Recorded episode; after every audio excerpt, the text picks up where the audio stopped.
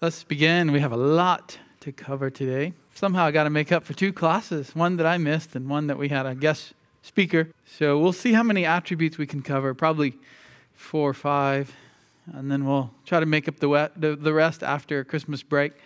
We'll not be meeting for equipping classes the next two Sundays. Next Sunday is Christmas Eve. And so the children will be practicing music in here and getting everything ready. So we're not going to meet then. And then New Year's Eve, we'll not have class either. Nobody's having class those mornings. And we'll be back in January, the first Sunday. So that's the next time we'll meet. Let me open in prayer and we'll get started with God's omnipresence. Lord, I thank you for this morning time to come together to learn your word, to learn about you. Help us to grow closer to you through studying scripture. Help us to know good theology we pray, Lord, that we can use that for your glory and apply it to our lives and to the church and to all of life. We pray this morning that you would bless us in Jesus' name. Amen. Okay, immensity. We've been talking about immensity. Just to review you here, we just talked about eternity. So this was God's infinite time, was what we're talking about with eternity. Uh, so God's infinity in time. Well, when we talk about God's infinity in space, that's called immensity in theological terms. Omnipresence is the way we typically refer to it. Omni, the Latin word for all, and you know what presence is. So God is everywhere present, all present, present in all space and time. Now, we will have to go a little bit quick through these attributes because I want to stay on track with the schedule as best we can, but there's always more you can learn about the attributes of God. This class is a, a systematic theology class, but it's an overview of systematic theology. I remember when I got to seminary, I thought, you know, we're going to go really deep into theology. And we did compared to, you know, maybe what most Christians know, but it was not quite deep enough. You have to get more books and study these out if you're interested. And we have some of those in the bookstore. A lot of books on the Attributes of God, like A.W. Pink, it's a small book, but very helpful. And then there's other systematic theology books you can pick up. But let's talk more about omnipresence, the immensity of God. This is God's nature that transcends existing and acting beyond all limitations of time and space.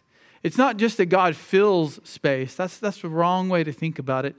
He doesn't just fill space, He transcends. So he is uh, he's outside of space and time, but he's also in space and time as well, existing and acting beyond the limitations of time and space. So, as I was saying, eternity is God's infinity in time, omnipresence is God's infinity in space. So, God is, is perfectly present with Himself. We have to start there. And God is perfectly present with Himself. That might seem like that's obvious, but there are some religious beliefs that don't think that's obvious, that somehow God has changed or gone outside of himself or taken on the world as his body and so on. He transcends all limitation of space and yet is present with every point of space with all that he is. So, what does that mean? That God transcends all space and fills all space? Well, it means that God is with us now, that God is every place. You know, those scripture verses that speak of even in Sheol and the highest heaven. That means that God is all present, omnipresent. That means that the old myth that Satan reigns over hell and God is nowhere to be found isn't true because God is where? Everywhere. Or when you sin and you think God's not going to see my sin, or you pretend that He's not looking or it's too dark for Him to see, that's silly because God is everywhere all the time. So there's a lot of, of practical application to these attributes as we study them. And uh, I hope that you'll think about that. You'll meditate on these things. What does this mean for us? Well, it means that we can count on God, our God, the one we trust in, to know our situation and to help us through every trial. He's not abandoned us. And as far as the unbeliever goes, He's always there as well. They could call upon him through Christ, but he's always there even in their eternal punishment if they reject Christ. So let's look at some Bible verses on this. We get our theology from the Bible. This is not philosophical theology where we just think in our head, oh, I wonder what God is like, and start reasoning from there. Now we reason from Scripture. And so there is a lot of verses to look at. We're just going to pick a few here. Let's do Psalm 139. The Psalms are great for the attributes of God. I, I say go to, go to Psalms, go to Isaiah, and then Exodus. And you probably have the three major books speaking of God's attributes. Psalm 139, 7 to 10. Where can I go from your spirit? Where can we go that God's spirit is not there? Or where can I flee from your presence? So David here is just asking a rhetorical question. If I ascend to heaven, you are there. So the, the highest place you could go, heaven. If I make my bed in Sheol, behold, you are there. So the, the lowest, darkest place you can go, God is there. If I lift up the wings of the dawn, if I dwell in the remotest part of the sea, even there your hand will lead me, and your right hand will lay hold of me. So how encouraging is that? The God is always with us. Don't, don't say, and I know we're tempted to, that, that God is not with me. As a believer, especially, right? You know Christ is in you, and you're in Christ, and the Spirit is in you. But, but anyone, you, you can't run from God. Jonah tried that, right? Whether it was the bottom of the ocean or in the whale's belly or back on land, God was right there. So this ought to be a comfort to the believer. Let's now go to Isaiah 63 15. Look down from heaven and see from your holy and glorious habitation. Where are your zeal and your mighty deeds? The tumults within you and your compassion are restrained toward me. So, from God's glorious heaven, He is over all things, but He's also, we know that He's in all things as well. And since I mentioned Exodus, we'll go back to Exodus. Exodus, what was it, 25 8. God makes very clear to Israel who He is. And this is why we find so many statements uh, from God about Himself in Exodus. He wants them to know what kind of God He is, who He is. So, Exodus 25 8. And let them make a sanctuary for me that I may dwell among them. So, the tabernacle and then the temple is a sanctuary where God dwells. So, He is present everywhere but he also has his special presence, we might say. It's, it's hard for us to grasp what that means. What's the difference in his special presence and his omnipresence? Well, special presence is just a manifestation of his omnipresence. He's there in a way that blesses. He's there in a way that blesses Israel through dwelling with them in the tabernacle. But it doesn't mean he's somehow evacuated all of time and space. He's still everywhere. Even as Christ hung on the cross, his divinity still upheld all the molecules in the universe. All the molecules that made up the cross, his divinity holds up as his humanity is dying on the cross. That is mind boggling when you think about it. Let's go to the New Testament, Acts 17 27. So, this is Paul speaking again to the to the Greeks here. He's talking to Gentiles, Gentiles who do not really, they don't know God, they don't understand God. They just know that there's a God that exists. We learned in Romans 1 that God makes sure everyone knows of something about him, but not enough about him that they would necessarily be saved by that knowledge. They have to still, of course, trust in Christ. That's where Paul's going with this message. But he says that they would seek God if perhaps they might grope for him and find him, though he is not far from each one of us. How is that possible? Because in the conception of the Greeks and the Romans, their gods were, were like people, and they had some kind of body, and they were either you know, on Mount Olympus, or they would come down from Mount Olympus and, and do things with people. Well, this God, our God, He's everywhere. Not far from us because He's everywhere. So Paul can say that. He can say God is, is not far from us. And in verse 28, even more specifically, for in Him we live and move and exist. Even as some of your own poets have said, for we also are his offspring. So, in some way, even though it was not correct and it was, it was messed up thinking, in some way, the ancient Greeks knew, the poets and the philosophers knew, that the only way we could live is if there was a God who gave us life. if there was a God who upheld our life. And yes, they, they got that wrong because they went into idolatry. But Paul's just reasoning here and saying, look, you already know these basics. You couldn't survive if there wasn't a God who was there upholding your life. It's only because of him that we are even alive, taking breath this day. All right. Do we want to do any more of these? So, which, which can we say? God is everywhere or God is in the believer? Both, right? It's both, yeah. Special presence to bless in the believer, upholding their life, eternal life with Him. But God is also everywhere. He, he, he doesn't just fill, He transcends. That's one thing we have to be careful. Sometimes we think it's a good thing to say, you know, we serve a big God. How big is big? What does it mean? We, we serve an infinite God, would be better. Of course, even then, you, you can parse that down, and it's not the way that mathematicians speak of infiniteness, infinity, but we serve a God that can't be measured. That's how the Bible talks about him. Not just a big God, but he can't be measured. Big doesn't fit God, right? Big, bigger, biggest doesn't even work when describing God. God most high, who possesses, he owns all things. So he's in the believer to bless. He's also over all things, he's also in all things. So let's talk about some specific statements we can make about his omnipresence. He transcends space. God is these attributes inherently. So even if there's not time and space, he's still omnipresent. He's always present with himself. There's no time and space, so what does that mean that he's omnipresent? Well, there's still God himself. He's present with himself and with relation to creation once he creates. Space is a creation, thus not part of God nor does he surround it. These are pantheism, panentheism, all kinds of, of bad theological concepts out there. And this is very popular today, you know. The, the God is God is in this. Not just that God upholds all things, but you know, God is in this remote control. And and if we if we bow down to it, that's fine. You know, if we if we put an image of God on a painting and put it on our wall in our home, and we worship it, that's fine because God is in those things, or He's in the trees, as, as some people like to worship the trees. That's where that kind of theology starts. That because God, they believe, is contained in something, it's fine to worship that thing. And that's incorrect. That's bad theology.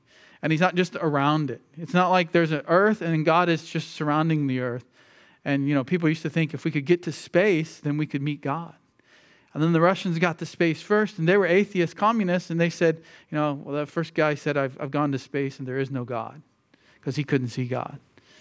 Well, he's met God by now, and God is not somehow surrounding the earth or somehow visible when you get to outer space.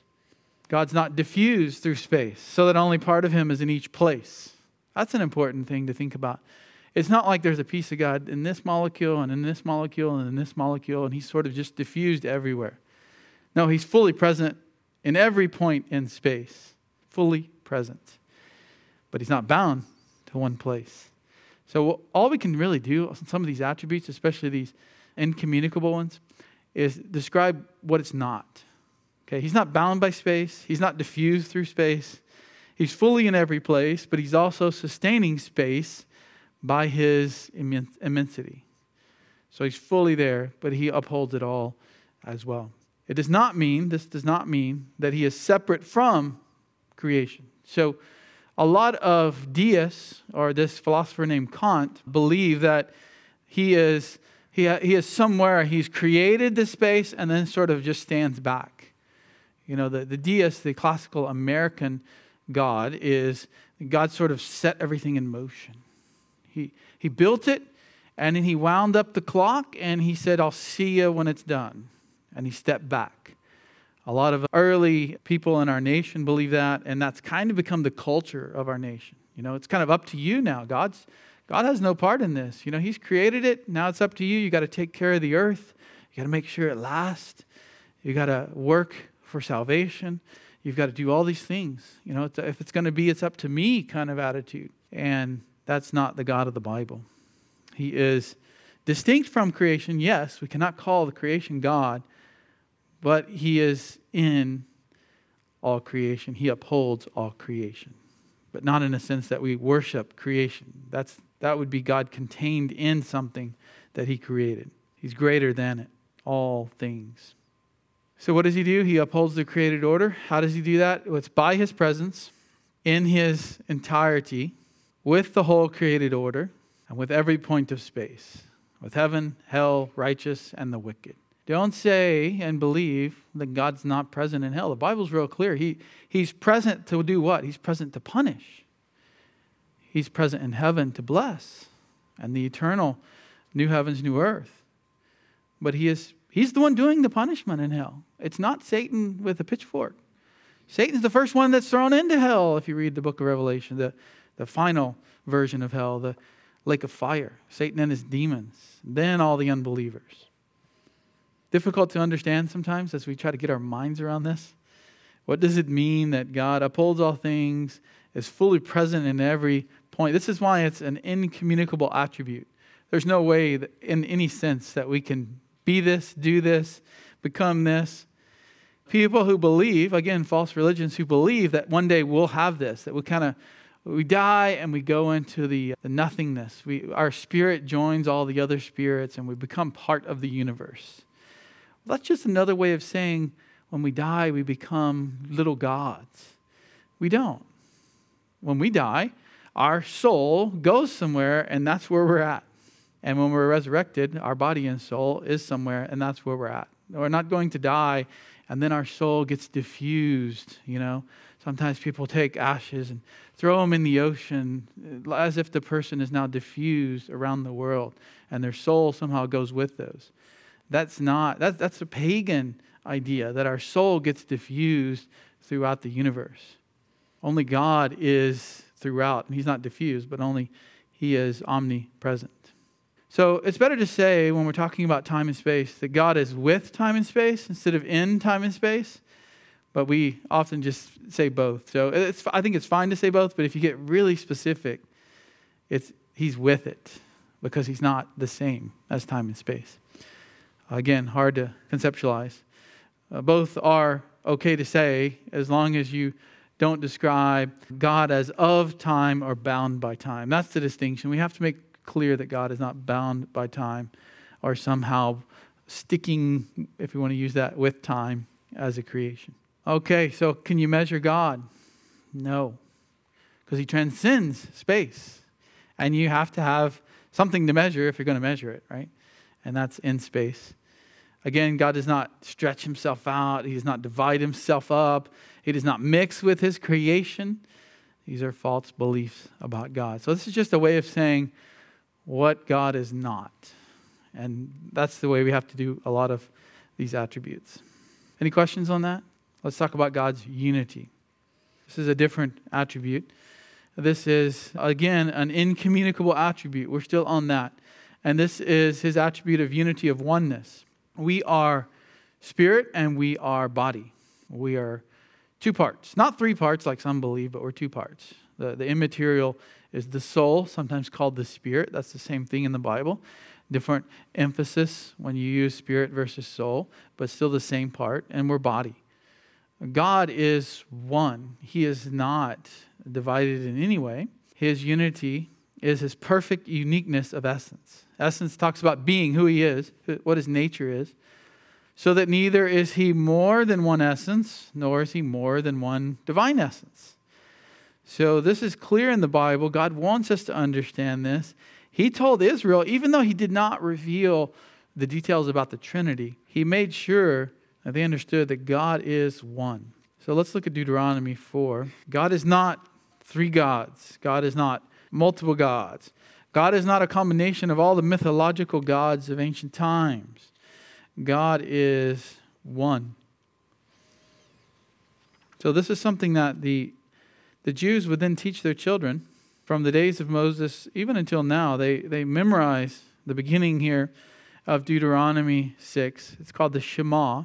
And uh, we'll, we'll start Deuteronomy 6 and go back to 4. Sorry. Deuteronomy 6 starting in verse 4. So here's something they would memorize as children and then repeat Hear, O Israel, Yahweh is our God, Yahweh is one.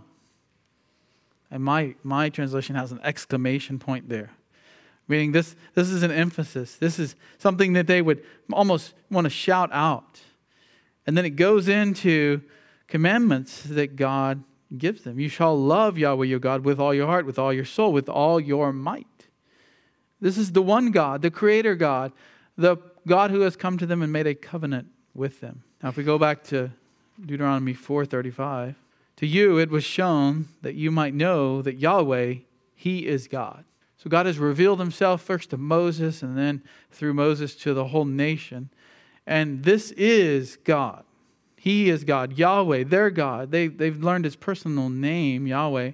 There is no other besides him. It's not like there's other gods. Even though the Bible will speak of other gods, it's speaking in terms that man is familiar with, because man worships other gods, but they're really not gods. The Bible goes on to tell us they're demons who pose as gods, and then people start worshiping them and, and have an object like an idol and call them a god. But there's truly no other gods. There is one God, and Yahweh the Lord is one. This is emphasized in the New Testament as well, even though, of course, we learn of the Trinity. The Trinity is not saying that there's three gods. We'll cover the Trinity in a few weeks when we come back to class after the break. But 1 Timothy 2 5, for there is one God and one mediator also between God and men, the man Jesus Christ. So the New Testament authors are very clear, inspired by God, of course, but very clear in their theology that there's one God and three persons Father, Son, and Holy Spirit. So we'll, we'll kind of talk about those objections to the Trinity when we get there, but that there is a doctrine of the Trinity taught in Scripture does not mean that there's three gods. Now, when we get into the unity of God, we have to talk about this attribute called simplicity. And simplicity is one of the harder ones to think about. It is difficult for us to conceptualize. What is it? It's his indivisibility, his indivisibility, his perfect lack of composition. God's not composed of anything, he is not able to be divided. So, what this means is that each of and all his perfections are his essence. It means, at a basic level, just think of it as God is not composed of parts. He's not part holiness, and you take a little bit of righteousness, and you take some simplicity, and you take, well, that, that wouldn't even work, right? You take some deity, and you take some omnipresence, and you mix it all together, and you get God. No, we study these different attributes because God reveals himself to be these things in the scriptures. So we can take all the verses on his omnipresence and study that. We can take all the verses on his spirituality and study that. But that does not mean that God is like a, a piece of pie that you can just carve out these different chunks and divide him up. He cannot be divided. That's what it means that something is one, perfectly one. The oneness of God cannot be divided up. So, scriptural proof. Well, it's not asserted in one verse like the Trinity, you don't go to which verse says Trinity in the Bible? Anybody got a verse for me? Because what is that? That's a later word that is used to describe the teaching in the Bible that God is one God in three persons. Well, simplicity is a word later used to describe the essence, the nature, the being of God. So here's how the Westminster Confession deals with those questions where there's not just one verse and you've got to look at different verses and put it together. They say about the Bible, it's the whole counsel of God concerning all things necessary for his own glory man's salvation, faith, and life. So these are the things that God gives the Bible for that we can glorify him, that we can learn about ourselves, our, our need for salvation, we can learn about uh, what it takes to be saved, which is only faith, and life after we have faith? How do we live? And it's either expressly set down in Scripture. That's where you can say, oh, I can go right to that verse and it tells me XYZ. Or by good and necessary consequences may be deduced from Scripture.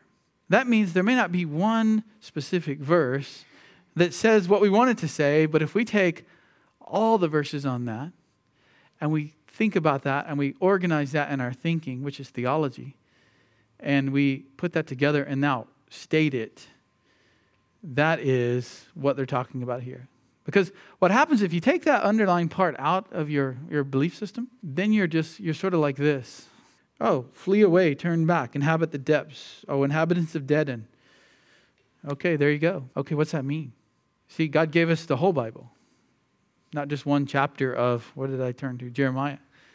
Not just one book. He gives us the whole Bible, and He doesn't tell us everything about Himself in any one book. Yes, there's a lot in the Psalms and Isaiah and Exodus, like I said, but He gives us the whole Bible. And things are progressively revealed throughout the Bible. So you're going to have a difficult time in the Old Testament building a, a real strong case for the Trinity. There are things there, of course. We can find things about the Son, the, the pre incarnate Jesus. We can find things about the Spirit. But you go to the New Testament, and there's lots of clear verses that teach us about the doctrine of the Trinity. So, good and necessary consequences means that we take all the verses about a certain subject, we put them together, and come up with our theology, which is systematic theology. It's just that some verses are very specific, and others we have to work a little harder to put them together. And it's not just simplicity, there'll be some others. I think we've already talked about some others as well. Okay, where do we get this from? Well, we build it from these statements about God is. God is truth. Jesus says, I am the way, the truth, and the life. Does Jesus say, I am truthful? Well, he is truthful, but is that what he's saying there? What is he saying when he says he is? He's talking about who he is, his nature, his being. He is the only way. He is truth. Not just truthful, but he is truth. And he is the life. He gives life. He is the life giving source, as we know God is. God is righteous, Jeremiah 23 6. Not just that he acts righteously. We would expect that if he is righteous, he will act righteously, but this is who he is. We cannot say we are truth right? That would be a lie if I said, I am truth, I am righteousness. But God can say that about himself because that's who he is. God is wisdom. 1 Corinthians 1:30. He, he is wisdom. He is perfect wisdom. God is spirit. That's John 4:24 when he's talking to the woman at the well and she says, "Oh, well you go to Jerusalem and Samaritans they they go up to is it Mount Gerizim? Is that right? Where do the, where do the people, they still today, they sacrifice animals. I think it's Mount Gerizim.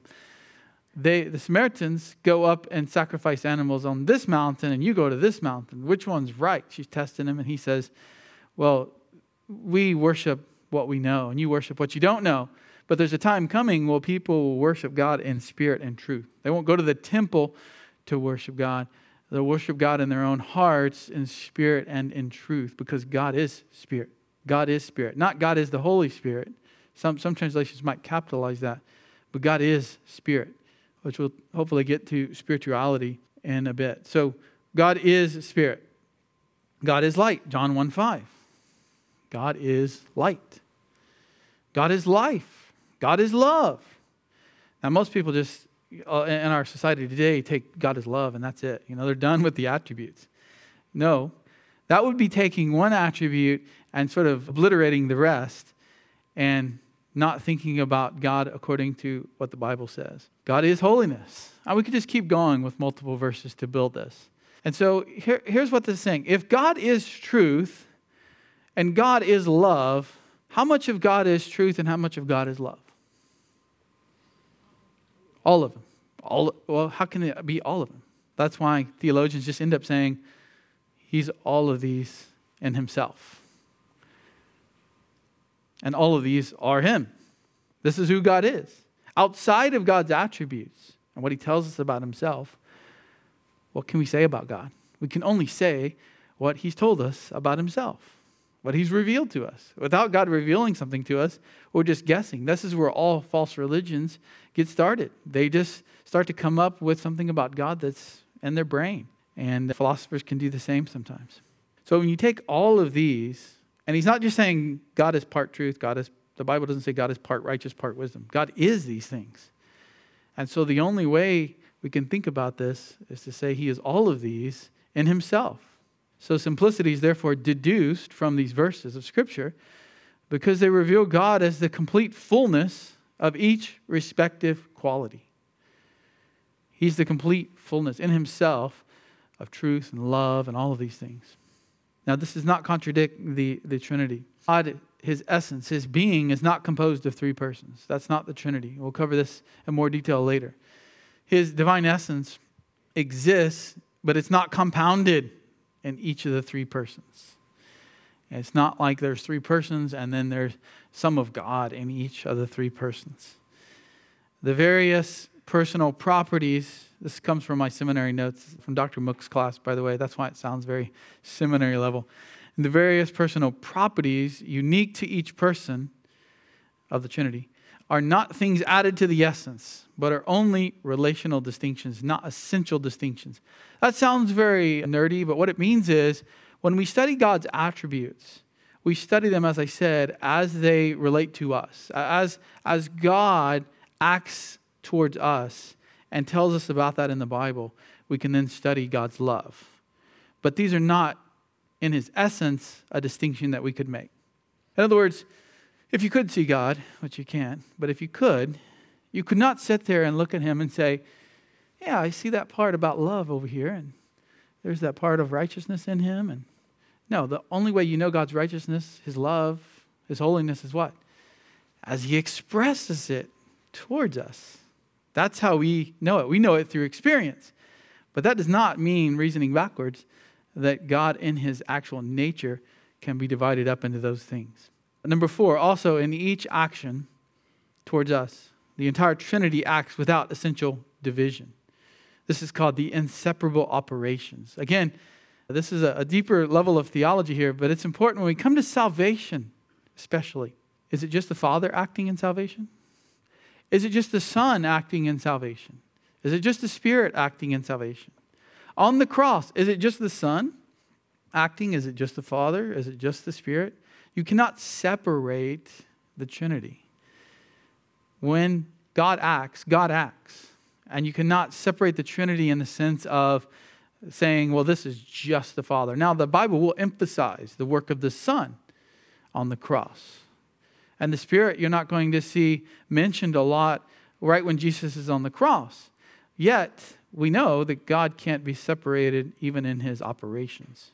So now it's just an emphasis. It's like you take the diamond and you look at one facet of it and you're focused on that one side of the diamond, but you still have the whole diamond in your hand. You didn't split up the diamond to look at it. You're just turning it around and focusing on this. Now we're focusing on this. And that's how the authors of Scripture will describe God. So in, in 1 John 4, John is talking about God's love. Not because God doesn't have other attributes, but because that's the emphasis he wants to make, saying that we ought to love one another just as God loved us. And God is love. And if we're to imitate our Father in heaven, then we're to love one another. He's just got one side of the diamond, and he's talking about that right now. And then other parts of his book and other authors of Scripture will look at other facets of the diamond. So, inseparable operations, very important when it comes to soteriology and, in all things, really. I mean, upholding the universe. Is it the Father, Son, or Holy Spirit that upholds the universe? It's God, Father, Son, and Holy Spirit, right? When it comes to salvation, does the Father elect and the Son just say, you know, I'm going to see who believes in me? And then the Spirit regenerates God's elect. No, that would be separating operations out. The Father elects, the Son dies for the elect, and then God's Spirit regenerates the elect. Okay, I'm getting off track on soteriology. That's going to be all of next fall, soteriology. Systematic theology, part three. Okay, simplicity does not blur distinctions of God's attributes. So just because we're studying one attribute at a time, we are not saying that God is parts, but we're also, when we say that God is one in all of these, and all of these are one in Him, we're not saying that there's no distinction. The distinction comes again from how He expresses them to us. That's how we know them. Though every attribute is identical with the divine being, the attributes are nevertheless dissection, for each attribute expresses something special. So we can't dissect God's nature, but we can look at each one as they're expressed towards us, because that's the way the Bible describes them. Here's how Joel Beeke and Paul, Paul Smalley, we don't want to leave Dr. Smalley out. Sometimes we, we just say Joel Beeke is systematic theology, but they say we find an analogy in the colors of the rainbow. So I love this analogy, and we went through this in the men's leadership And this was great. We all really like this. An analogy in the colors of the rainbow.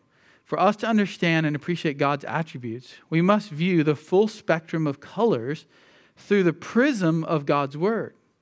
But in God, the attributes shine as a single, infinitely brilliant light. So there's, there's this white light. It's bright, it's, it's glorious. It's not even, white's probably not the best description. And it's a bright light, but you put it through the prism, and now you can study the different colors. That's, that's an analogy. It's not perfect, of course, but that's an analogy to what we're doing with Scripture. The Bible's our prism, and through the Bible, we see who God is. And it talks to us, and it tells us, and it teaches us about His attributes, but they're all one in God. Here's A.W. Pink. Again, if you want a little book on the attributes of God, still gives good detail. It's just not a thousand pages. Many of our members have, studied the attributes of God through A.W. Pink. Okay. We're done with simplicity. If you have questions, well, we all have questions about simplicity because it's hard to grasp. So ask Frank. yeah, Frank taught a whole class on the attributes of God for how many weeks? 18 weeks one time? He probably has more information on each one. Okay, omniscience. Moving along here. Omniscience. Okay, what's omni? You should know we've talked about it. That's Latin for all. And guess what? Science was not the technical thing we think of uh, today. Science just means knowledge. So some of the older translations, like the King James, would talk about knowledge as science. Now we think, oh, science, that's, you know, measuring thing, chemistry and biology.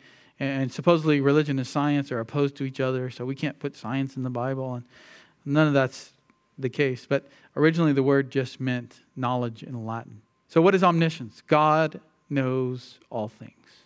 God knows all things. Not only is He present, even when you're sinning, but He knows all things, which means He knows you're sinning. He knew beforehand that you were going to sin. He knew how sinful you were going to be before He created you, and He still sent His Son to die for you if you believe in Him. So God's omniscience is His perfect knowing of Himself. Again, we skip over that sometimes. Do you perfectly know yourself? The Bible says the, the heart is deceitfully wicked it's sick. And even as a believer who's been redeemed and been regenerated, you still deceive yourself sometimes. We do not perfectly know ourselves. Only God perfectly knows himself. All actual things outside of himself and all things that do not become a reality in one eternal and simple, not having parts, but having distinctions, there it is again, act or exertion of energy. So, what that means is God knows all things, things that are actual outside of himself, and things that do not become a reality in one eternal, simple act. So, God, this is a way of God knowing all things. It's not just saying, like the Molinists believe, that God knows all possible things that might happen, and He's a computer, and He computes the best way to get you to take your free will and do what He wants. That's the Molinist God. No, this is God knowing all things that are reality and that have not become reality yet. They're going to, but he's already decreed that, right? Like history, for example. He knows everything.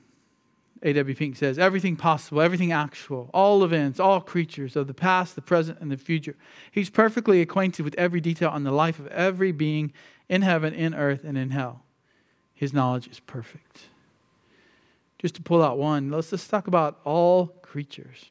People reason, well, we can't believe the Genesis account of creation because what we see today doesn't match what we see. What we see today, they think, doesn't match because they, they take what they study today and then they try to work backwards and say, well, there must be billions of years to make this happen, right?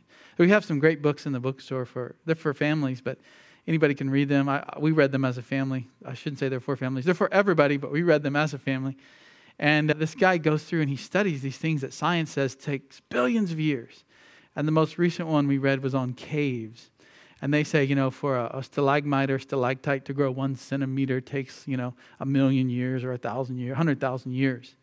And so what he does is he goes around the world and he finds these caves where they have so much calcite coming through the water, dripping through the cave, that these things, in a hundred years, there's this huge stalagmite or stalactite and it only happens in 50 years, 100 years. They even take knickknacks to sell at these caves in France, and they'll put them on racks under the water, and in three years, you have a perfectly calcified little knickknack, a cup or a bowl or something like that. So, anyway, back to the point here God knows all things. So, when the Bible says it, we're to believe it. If it says that God created in six days, and if we can look at the genealogy and realize we're not talking billions of years, we're talking thousands of years going back to creation. And if it says there's a behemoth and a leviathan, and the, the tail is as big as a cedar of Lebanon, we're not to say, well, those don't exist today.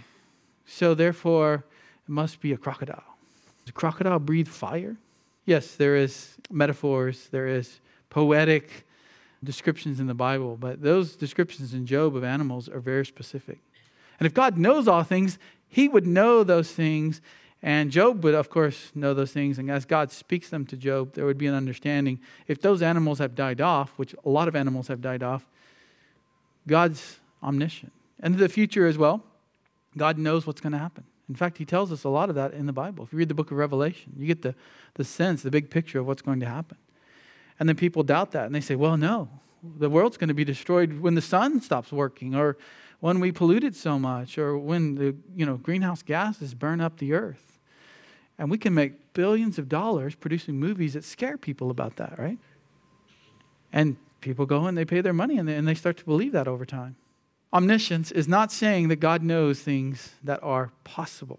In God's eternal mind and plan, there are only actual things, not possible things. So, from our standpoint, we think of what's possible. But because God has decreed all things that come to pass, there's really nothing that's possible when it comes to God, right? Now, that's hard for us to conceptualize because we, we did not decree all things, so we do not know what is going to happen. But in God, there is no possible things. In His mind, His plan, it's already been decreed. God knows what would have occurred if circumstances had been different, though. But since in His mind and plan they never would occur, they are not possibilities. That's, that's a key distinction that stretches your brain, and that's okay if maybe you don't understand that. You'll come back you know, later and study the attributes. It'll make more sense. But what this is saying is that, okay, God knows what would have happened had He decreed something else, but He decreed what will happen. So there's no possibilities in His mind. So let's look at just a few of these. So God knows all things, and He reveals things to us. One of those is salvation. He reveals that. You cannot say, well, you know, I just I just chose God. I just chose Christ. Well, you did, but how was that revealed to you? God revealed that in your hearts. Before, you had to have that knowledge and that desire that was given to you by God. God understands us better than we do. He understands us with perfect knowledge, we don't even understand ourselves. So if there's a contradiction between what you think and what the Bible thinks, guess who's right? God's right. But we this is this is mind blowing for people, even Christians. Well, I feel I, I just feel different. And I, I know, Pastor, that, and I know, counselor, that you're saying this, but I feel different. Well, we know what God's word says. The way you feel needs to match that, or you have some work to do.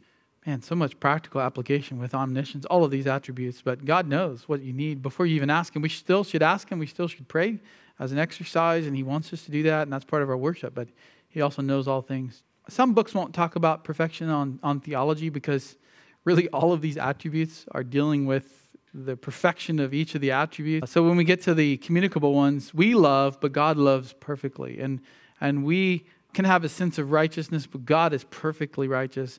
And God calls us to be holy. And, and in some ways, we can say we're moving towards that and are holy, but God is perfectly holy. So some books will not section this out differently. Our book that we've been reading, uh, Biblical Doctrine, does. And that's fine. We, we can talk about the perfection of God as its own attributes. Remember, when I covered the intro to the attributes, people have different numbers of attributes, and they, they split it up differently. So, within reason, that's fine. What is perfection? God is the sum total of all conceivable perfections. Bavinck says, the one whom no greater, higher, or better can exist either in thought or reality. So he is the sum total of all conceivable perfections. And the perfections really are another way to describe his attributes. So God is perfect. Again, Bavinck, in as much as the idea of God fully corresponds to his being and nature. God's greatness and its totality is beyond discovery. So he's, he is perfect, and because he is perfect in all things, we can't really even understand God fully. We can understand God as he's revealed himself to us in the Bible. But how does a finite being understand infinity? How does a finite mind understand perfect holiness? We only know what the Bible tells us on that, and even then, it's hard to conceptualize. That's why Christians don't study, I think, the attributes. I mean, some is, is just because of laziness and churches don't teach it. But one of these is it's hard mentally. The, this in Christology is some of the hardest doctrine to get your mind around. And, and okay, fine, we will never get our mind fully around it, but we're called to know God better, so we have to understand some of it. We have to try to grow. We have to read the scriptures and put things together and read some good books that'll help us with that. But what does it mean that God is perfect in all of his actions? He's perfectly truth and just. Well, we can get an idea. We, we just reason from our standpoint, don't we? We understand what justice is, and God is perfect justice. But we have no experience of what that's like. What is the experience of perfect justice? Have you ever had that experience? Will you ever have that experience? Will you ever have the experience of perfect holiness? Yes, we will be holy without sin going into eternity in the future after death and after the resurrection, but still not have that experience that God has of perfect holiness. So here's a few verses on that. Great is Yahweh and highly to be praised. His greatness, his perfection is unsearchable. You can't find the limit of it. You're not able to, you don't have the mental capacity to, you don't have any ability to, even if you're the smartest person in the world that's ever been born, you're still not going to search out the full greatness of God. That's basically how God answers Job, isn't it? Job's complaining, Oh, why'd you do this? Why is all this bad stuff happening in my life? Where were you, God, when I was suffering? And his friends come and make it worse for him. And he says, Well, if I could just get a, a time with God, it's kind of like today people say, Well, I'll find out all the answers I want to know when I get to heaven. But Job was saying that on earth. He was saying, If I could just get a hearing with God, then he would answer me. And God shows up and says, Here's who I am. Look at how great I am. Just look at these creatures. And Job says, Whoa, you're right. And look at the stars. Look at the universe. Job says, Whoa, I'm sorry, God. I should have never questioned you. Should have never done that. And then he ends up saying, These are just the fringes of God. The, universe, the stars, the billions of stars, these awesome nebula that you can see with the telescopes we have in space now. And scientists basically worship those pictures. And then you have God saying, and through Job, I'm, that's just a fringe. The very edge of his clothing is the idea. Deuteronomy 32 4, the rock, his work is perfect, for all his ways are just.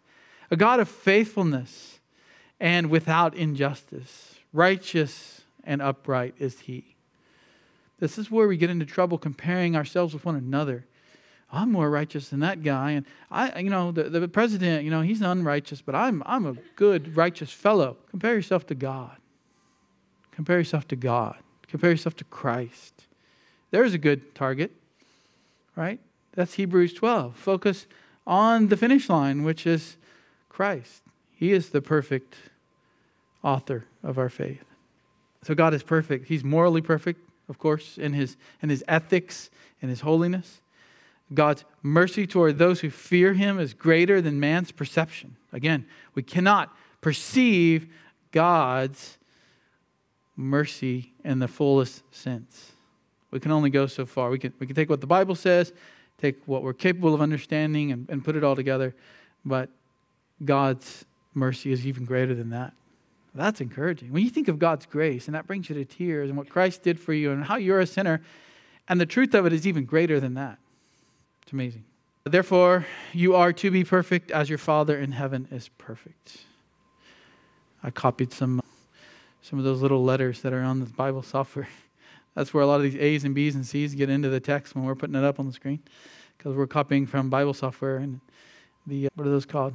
Not footnotes, but cross references. Be perfect as your heavenly Father is perfect. Now, one time we had a person say, Well, that's not fair. I could never be perfect. Why are you guys preaching that? What did we say to him, Frank? It's in the Bible. it's in the Bible, first of all. Secondly, this is what we're to focus on and what we're to work towards in our sanctification.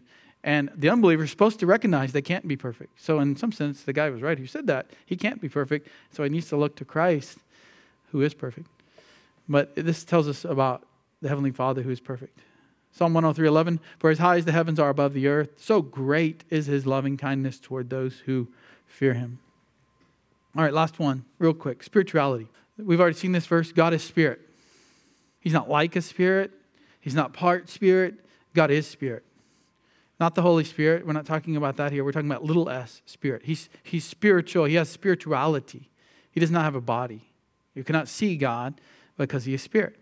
So this also touches on what they call in, invisibility. So those who worship him must worship him in spirit and truth. Truth is God's word. Spirit is with our human spirit. We worship God. Also, our body, of course, linked with our spirit. But biblical doctrine says God's spirituality and invisibility describe his perfect lack of material and the divine essence, so that his essence cannot be perceived by the physical senses. Well, what about Jesus? We'll get to Christology next semester, but that is God taking on flesh. When, when people saw Jesus, they didn't see the divinity, they saw his humanity. Now, there were times where his glory was, was exposed, it came out. He, he unveiled it, and people basically fell down and almost died, like Moses, whose face shone for a long time after he just got a glimpse of God walking by. God is spirit. We already read that. Nowhere is a body assigned to him. That's obvious in Scripture. Even those, those mentions of God's hands and feet, those are uh, anthropomorphisms, uh, descriptions using human parts so that we can understand what's being said. Because how do you understand God taking care of you? Well, you use the illustration of maybe a mother who wraps a child in her arms. That does not mean God has arms. That's the way that the Bible is using to describe God's love. So we must affirm, Wayne Grudem says, that to picture God as existing in a form or mode of being that is like anything else in creation is to think of God in a horribly misleading and dishonorable way. When you start thinking of God having a body, the divinity having a body, not taking on flesh, that's different, but that God has a body. God is in heaven with a body or parts or hands that are like ours. That is not correct. And that's where idolatry starts. You shall have no other gods before me. You shall not make for yourself an idol.